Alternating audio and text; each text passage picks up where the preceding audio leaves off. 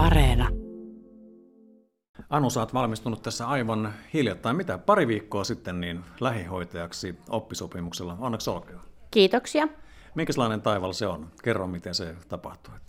No kaksi vuotta sitten hain kuntarekryn kautta ja pääsin oppisopimusopiskelijaksi kotihoitoon Iittiin.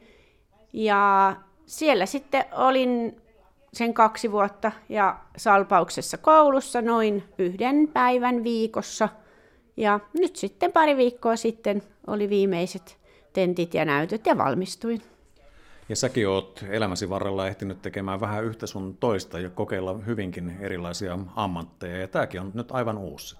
Kyllä, joo. Mä oon ensimmäiseltä ammatilta pankkitoimihenkilö ja toiselta mä olin myymälä vastaava, että aivan uusi ala mulle.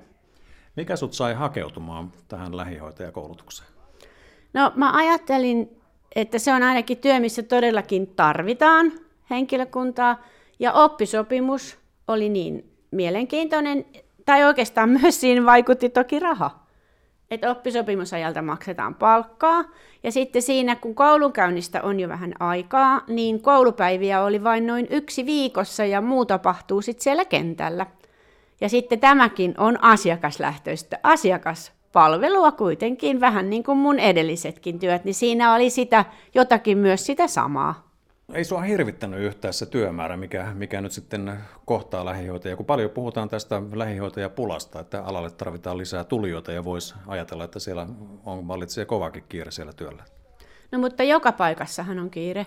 Eli kun mä tulin sieltä liike-elämästä, niin oli ihan sama, että henkilökuntaa on joka paikassa voisi sanoa, että niin kuin melkein voi sanoa, että liian vähän, niin ihan samahan se on tuolla, että kiirettä riittää, mutta päivät menee myös nopeasti, ja mä jotenkin asennoiduin siihen, niin mähän tiesin sen ennakolta.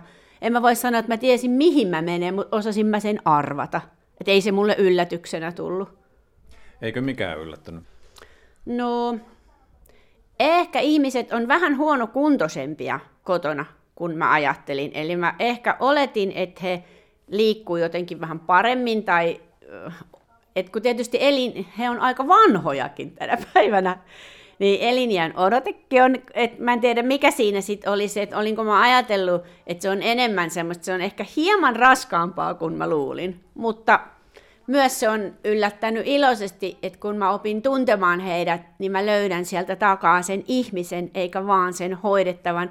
Ja se on mun mielestä aivan liikuttavaa. Ne on aivan ihania, ne ihmiset. Ja se on ollut mulle yllätys, että ne joka asiakkaita tai potilaita, ne on ihan oikeasti ihmisiä, mihin me luodaan semmoinen hyvä hoitosuhde. Että on ihana nähdä, kun joku, tai kuulla, kun joku asiakas sanoo, kun mä astun ovesta, että ihan kuin aurinko tulisi sieltä, niin siitä tulee niin hyvä mieli. No se on ihan loistavaa kuulla, silloin on kiva aloittaa päivä kyllä, mutta muistisairaus taitaa olla aika vallitseva niin kuin ikäihmisten keskuudessa. Miten yleistä se on? No mä en osaa ihan prosenteissa sanoa, mutta huomaahan sen sen huomaa niin kuin kaikessa, että suurin, tai ei suurin osa, mutta monet ei elä ihan niin kuin tässä hetkessä. Että sehän meidän täytyy huomioida, ja siksi meillä on vaikka, me annetaan lääkkeet ja me varmistetaan se ruokailu. Me ei aina valmisteta, mutta me varmistetaan. Et siksi me just sinne aina mennään ja mennään tiettyinä aikoina, että me huolehditaan ne lääkkeet ja ruokailu ja ne sellaiset asiat, joko heidän kanssa, ei kaikkea heidän puolesta, mutta heidän kanssa – että se säilyy se arkirytmi, me ollaan se heidän muisti.